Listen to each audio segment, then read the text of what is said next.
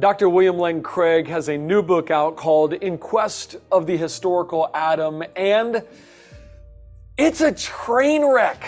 It's creating confusion about the Bible, really without acknowledging any of the real arguments presented by mainstream biblical creationists. In fact, his new book argues that Adam and Eve were mytho history, kind of like folklore and that they could have evolved, bringing evolution into his new view. It's a new idea that's attempting to combine a little bit of evolution, all of old Earth interpretation of science, and some other stuff that he's made up along the way. The sooner the Christian community gets rid of young Earth creationism, the better. He tries to claim, I'm going to set science aside, and all I'm going to do is look at Scripture if you're not bringing an extra biblical idea into that, what is fantastic about the elements in Genesis 1 through 11 that there's certain things that are taking place that are miraculous or that are supernatural? My greatest fear is that the young earth creationists might be right. This isn't a new idea for him in terms of accepting a lot of the um, a lot of the old earth mentality. He's held that for a long time. Welcome to the Creation Today show where we bring together interviews with experts and solid Bible teaching.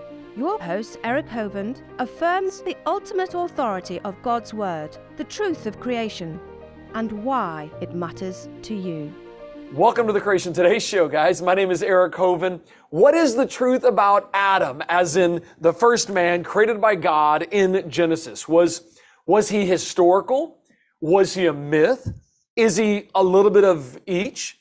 Now, just so you know, we're living at a time where scientific advancements have destroyed, obliterated any hope of Darwinian evolution being true. In geology, we're realizing that the layers of the earth that form the earth's crust can only be scientifically explained by a worldwide flood. Eons of time does not get us these layers. In biology, we're realizing that extremely complex life uh, is impossible with the evolution worldview. Large scale evolution is not attainable with the, uh, the time and chance that they're trying to give it, mutations and natural selection. As a matter of fact, every field of science, from uh, anthropology to paleontology to astronomy, is revealing that the biblical view of creation is accurate and it's consistent with all the science that we actually see today.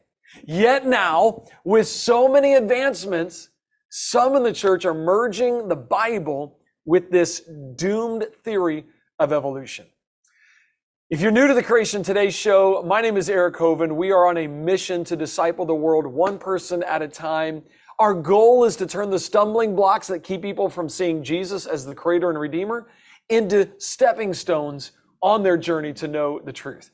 If you're joining us from Facebook or YouTube or on our podcast or television show, Thank you for peeking into the Creation Today community for this conversation. We're just a group of people being discipled through weekly conversations so that we can be all that God has called us to be. If you ever want to join our community, come on over to creationtoday.org and hang out with us.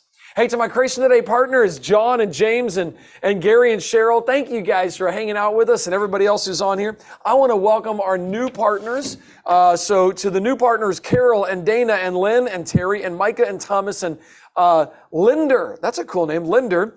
Uh, Steve and Pete and Marty and James and Marcus and Carol and Deborah and Priscilla. Thank you guys for partnering with Creation today.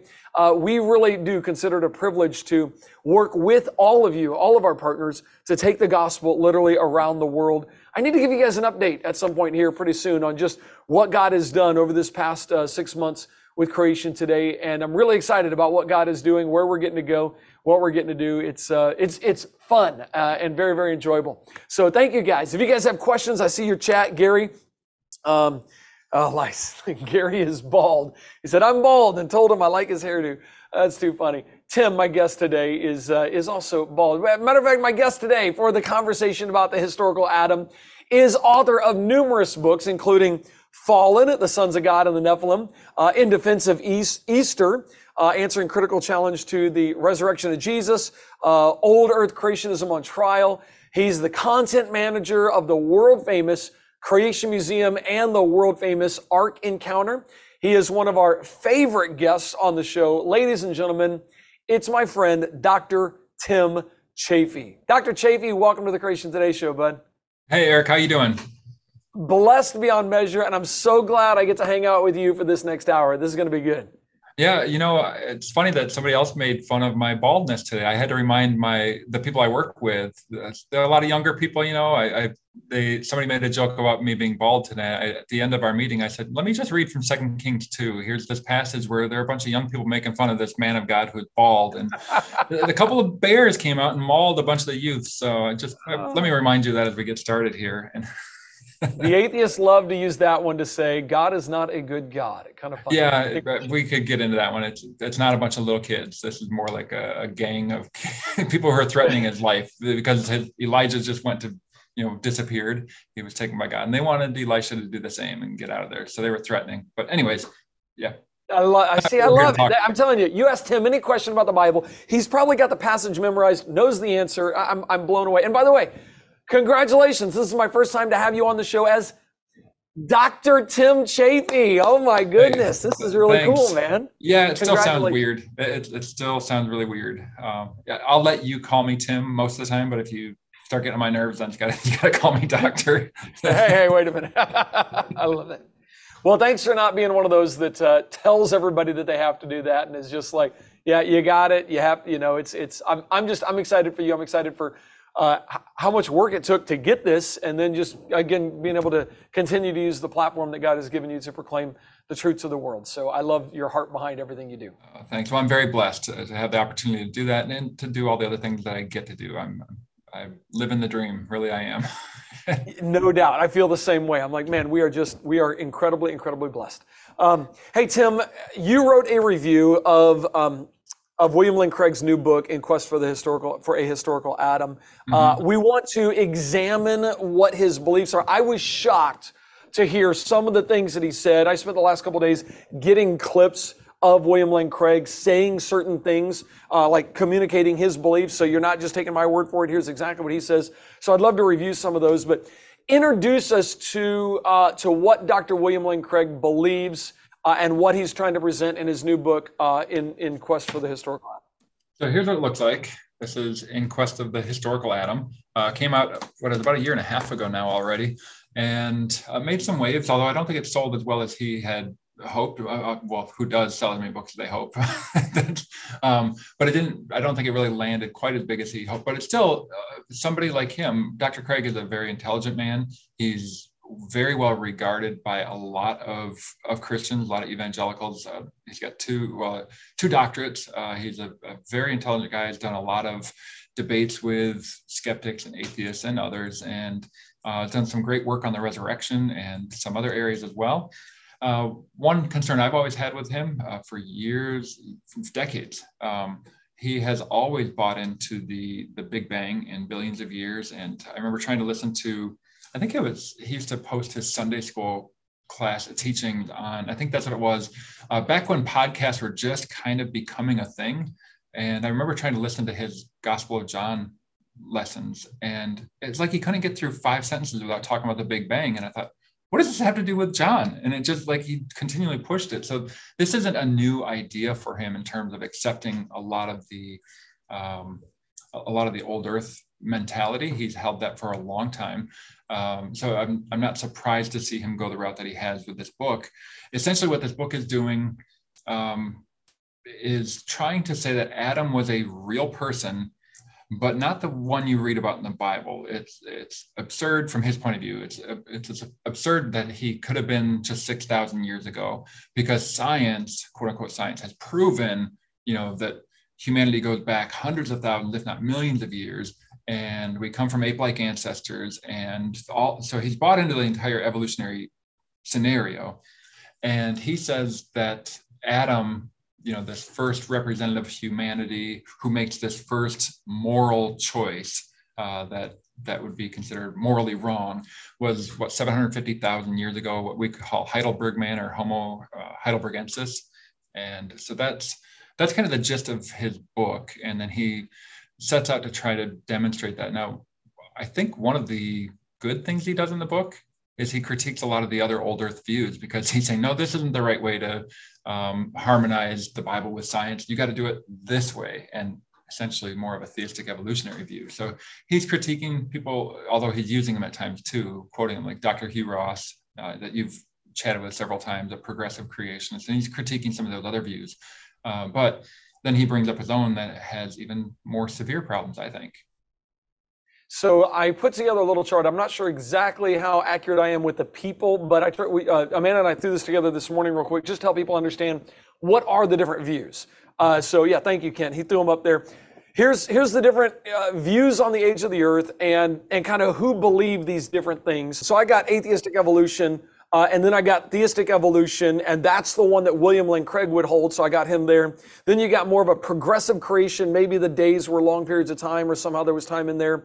Uh, then you got the, uh, the, the day age theory view, uh, that each, and then you got the gap theory view, and then you got kind of the historical position of the church, young earth creation. So um, just trying to give people a visual for what are the different views that are out there and where does William Lane Craig fall? And he would be in the theistic evolution view on that, uh, on that spectrum of what are the different uh, ideas for the, does the old earth fit into the Bible? That's, is that a good way of putting that? Um, I think it's a good way of putting that. Now, I would, just for the sake of classification, I would probably put progressive creation and day age theory as the kind of the same thing. Progressive creation, kind of like a revised view of the day age, age, yeah, or yeah. long periods of time. Uh, there's another view. Uh, other there's several other views that have come about in the last few decades. Well, actually, framework hypothesis is almost 100 years ago, but where they kind of just reclassified the genre of Genesis one, so it's not really telling us about the, the creation of the world at all. It's just it's just telling us God made everything and man's made in His image, and um, you you can kind of hold whatever you want to regarding how he did those things and, and what he was doing during that time. Uh, so that's like the framework hypothesis. There's other ones um, like John Walton's uh, The Lost World of Genesis, that sort of idea. So you've got a bunch of these views in the last couple of decades that are trying to distance themselves from the text altogether, just saying it doesn't really matter what Genesis 1 through 11 said because it was never really intended to be taken straightforward. And that William Lane Craig does that a lot. In fact, he has an entire chapter where he is going through the the major events and uh, in Genesis 1 through 11. And I don't know any other way to put this, mocking them, uh, saying that they're obviously fantastic. They that's the word he used over and over again. That anybody at that time would have known. You're not supposed to take this in a very straightforward way uh, because it obviously it's just using this language of myth. So you you can't believe these things were literal, and nobody would do that. Other than the fact a whole bunch of biblical writers do. And well, let's let, let me stop there. I got two clips. Okay. Two clips of that. Kent, if you can cue up uh, clip number 16 and clip number 17, where it's William Lane Craig himself saying that young earth creationism, creationism is actually an embarrassment and, and he would even say, I'll let you hear it, he would even say, I think it's part of one of these clips, that, uh, that the church needs to get rid of young earth creationism. So, Kent, if you got 16 and then 17. Uh, Robert asks, I understand most agree that the universe is 13 or so billion years old. There is another argument that the earth is 6,000 years old.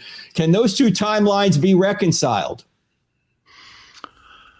All right, we're about out of time, ladies and gentlemen. no, I, am going to just say frankly, no. I, and no. I think that the sooner the Christian community gets rid of young earth creationism, the better. This is uh, an embarrassment for the Christian faith that is creating enormous obstacles to Christian belief among scientifically educated people. The, the universe uh, is not, and the earth is not 6,000 years old. Uh, and there's no reason biblically to think that it is. Uh, and therefore, we, we need to really shed ourselves of this as a Christian community. Uh, my, my greatest fear is that the young earth creationists might be right.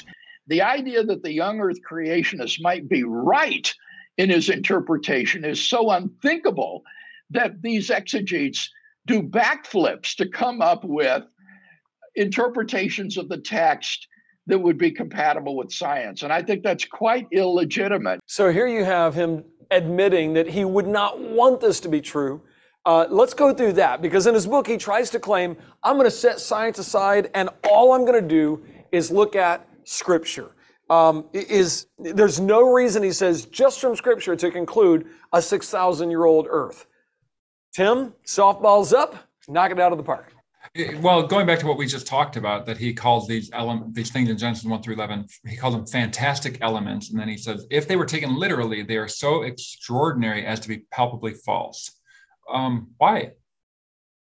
Because if you're taking the Bible from a biblical perspective, you have God who creates everything miraculously he interacts miraculously with his creation. Uh, he speaks to Noah and tells him there's going to be a worldwide flood, so build this ark. He's going to send the animals. The text says he did that. And uh, throughout scripture, you see God performing miracles and interacting when he chooses to. So, what is, if you're not bringing an extra biblical idea into that, what is fantastic about the elements in Genesis 1 through 11 that there's certain things that are taking place that are miraculous or that are supernatural? Um, nothing and yet, because he is starting from a worldview essentially that says God created everything, but he used evolution to do it. Therefore, I'm going to just look for naturalistic processes. And the way things are right now is the way they must have always been, other than God just stepping in when he needs to. And because he's not denying all miracles, he doesn't deny the resurrection, obviously.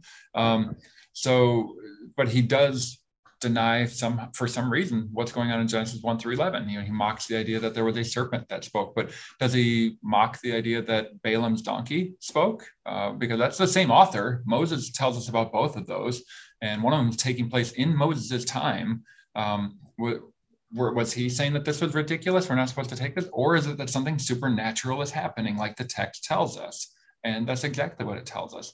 So he's not starting from the text because if you do, then you have you start with the worldview that God intervenes with his creation and that there are other supernatural entities like like Satan who also interacts or intervenes and does things like you see in Genesis 3 with the serpent. So how about this argument? He says, well, you, you don't look at Revelation and think that there's going to be a dragon whose tail literally grabs a third of the stars. So that's figurative. And it's the same in Genesis. That's figurative. And he actually says that all of Genesis 1 through 11 is so different than chapters 12 through 50 of Genesis. And he goes even further and says that, uh, Kent, if you want to cue it up, I think I've got a clip here, uh, that, that no church fathers were younger. That's uh, clip number five, Kent. No, none of the church fathers and, and also no Old Testament scholar believes Genesis 1 through 11 is the same as 12 on. Kent, if you can do clip five and then clip three when he says if you'd never heard of evolution, you would never think of such a thing about the Genesis text, that's demonstrably wrong because the church fathers, Origen and Augustine, had never heard of biological evolution or Darwin, and yet they advocated a figurative reading of the text, uh, much as I do. From the call of Abraham in chapter 12 on, you have straightforward historical narrative.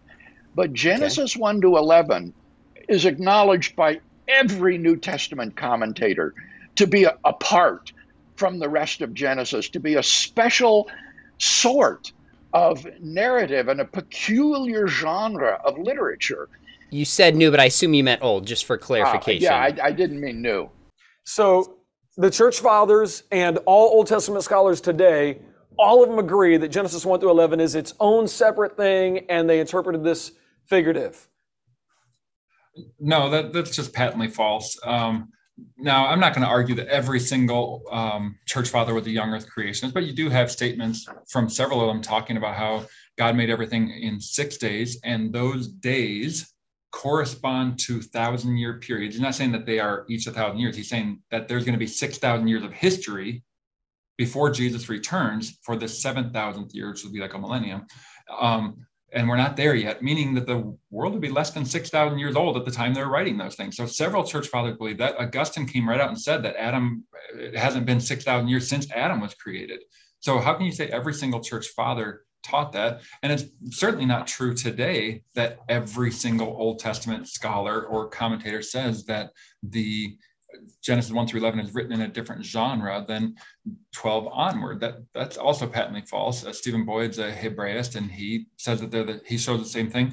Todd Beall's got a chapter in Terry Mortenson's book, Coming to Grips with Genesis, where he points out that chapter 12 begins with uh, what's known uh, it's basically and god said to abram so it's a vayomer it's a it's continuing from what was going on before so if this is a new thing and it's finally just starting to be real history. Why does it connect to the previous line? And why is abram and sarah and lot why are they mentioned in genesis 11 if this is not real history? But then we also see them in chapter 12 and they're connected to the people before them going back to noah. You have the same sort of, um, if we can say like subheadings or headers in the book of Genesis 10, it appears 11 times twice in the Esau account. So like 10 different ones where it says, this is the book of the generations of so-and-so. Those are known, known as the Toledot.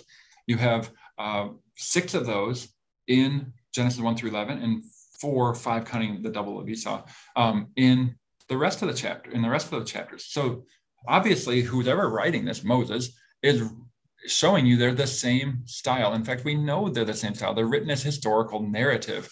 Now, there are a lot of scholars who have bought into the millions of years who argue that you need to come up with a different hermeneutic, a different way of interpreting Genesis 1 through 11, but the genre is exactly the same.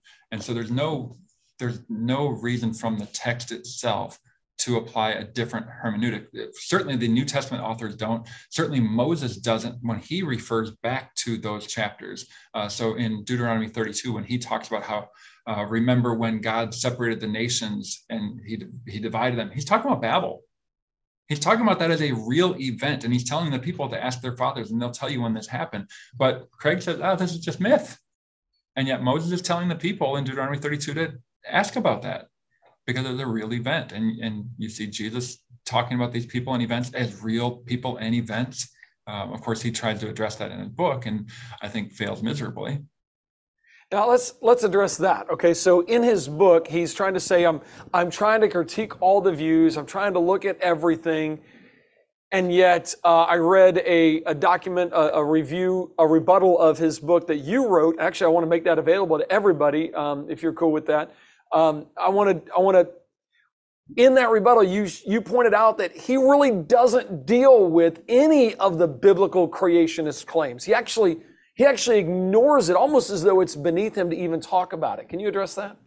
Yeah, and I think you saw, I can, I think you saw a little bit of that in the first two clips we saw when he was asked about young earth creation. You can tell he doesn't want to. You can tell he is irritated by the fact that he wants us to he doesn't want young earth creationism to exist in the church. I've got news for him. He's going to be really disappointed throughout eternity when, when at least for the first 10, 15, 20,000 years that we're with the Lord, it's still a young earth, right? Um, now, at some point, it will become an old earth, like when we've been there for millions of years. But I think he can be frustrated for a while during during that time. Uh, actually, I don't think he will be. I think he'll be rejoicing like the rest of us, but probably going, why did I why did I Why did I say all that? I should have just trusted what God's word says. Um, yeah, sorry. But here's here's what's interesting to me. If I were to write a paper, uh, let's put it this way. Let's say I was supposed to critique this book, and I never cited this book in the entire thing. Do you think I would get a passing grade? No, that's no. not academic. If I just summarized four times out of 400 and yeah, over 400 pages and made four little statements summarizing something that he allegedly said and immediately said this is a wild theory or this maverick view and that's all i ever said about this book would i get a passing grade i think chat gpt could do better for you than that do you realize that's what he did with young earth creationism he never as far as i could find and when i looked through the bibliography and everything as well he never quoted a young earth creationist. He did allude to four different writings from three different young earth creationists. And immediately after citing them, he says something like this maverick view or this wild theory or this radical theory, something like that. Uh, never actually dealing with the text, never deal with you know the way that we would present it, and whether uh, from scholars uh, I'm not saying that every young earth creationist is a scholar, but there are scholars who are young earth creationists who have written on this topic. Um, I held up this book before, Coming to Grips with Genesis. Dr. Terry Mortenson, uh, that who William Lane Craig knows personally. Okay, they've known each other for decades. He did this book years ago to show people that Genesis should be taken in a straightforward manner. Terry Mortenson, and by the way, it's not just Terry Mortenson, there are a bunch of scholars who contributed to this. And he did the same thing several years ago called Searching for Adam that's a relevant topic, isn't it? Well, guess what Yes. book never shows up in here and is never addressed? None of the arguments are dealt with. He doesn't touch the arguments presented by young earth creationists. Therefore, I know there, there was a video a while back when this came out where Ken Ham called said that he's kind of he's acting as a pseudo intellectual and, and William Lane Craig took a lot of you could tell that really bothered him uh, because he is an intellectual guy. He's a very smart guy um, and, and that bothered him. But when he did he is behaving in a way that is like a pseudo intellectual he is doing something a lot of that a lot of people do not just not just secularists not a lot of a lot of Christians are guilty of this when they're trying to push their view and they don't have strong arguments for it, they will snowball you with all sorts of other things. And they're not showing you what the text says. They're not doing a careful look at the text. They're doing everything they can to avoid that. In, fact, they're kind of obfuscating the truth. They're hiding the truth behind all of the, the stuff they're throwing out there. And so it's something for, for you to be aware of. There are a lot of Christians who argue that way too. And it's just really, it's a lot of empty rhetoric. You got to learn to pick through all that and say, okay, but what does the Bible say? And he's not really telling us because he mocks it in Genesis 1 through 11. Kent, if you can cue up clip number seven. Uh, and right after this, I got a question about what would William Lane Craig do as the Apostle Paul in a certain situation. So we'll show clip seven, and then I'll ask this. My, my greatest fear is that the young earth creationist might be right in his hmm. hermeneutical claim hmm. that Genesis does teach those things that I described earlier. And I say that would be a nightmare because if that's what the Bible teaches, it puts the Bible into massive, I think, irredeemable conflict with modern science, history, and linguistics. And I don't want that to happen. So, yes, yes, it's true.